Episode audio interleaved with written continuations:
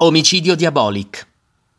Fabrizio Piscitelli, storico capo ultra della Lazio, noto come Diabolic, è stato ucciso in un agguato, colpito alle spalle a distanza ravvicinata con un colpo d'arma da fuoco nel Parco degli Acquedotti, all'altezza del Civico 273, in zona tuscolana. A commettere l'omicidio sarebbe stato un uomo vestito da runner, con il volto coperto ed una pistola calibro 7,65.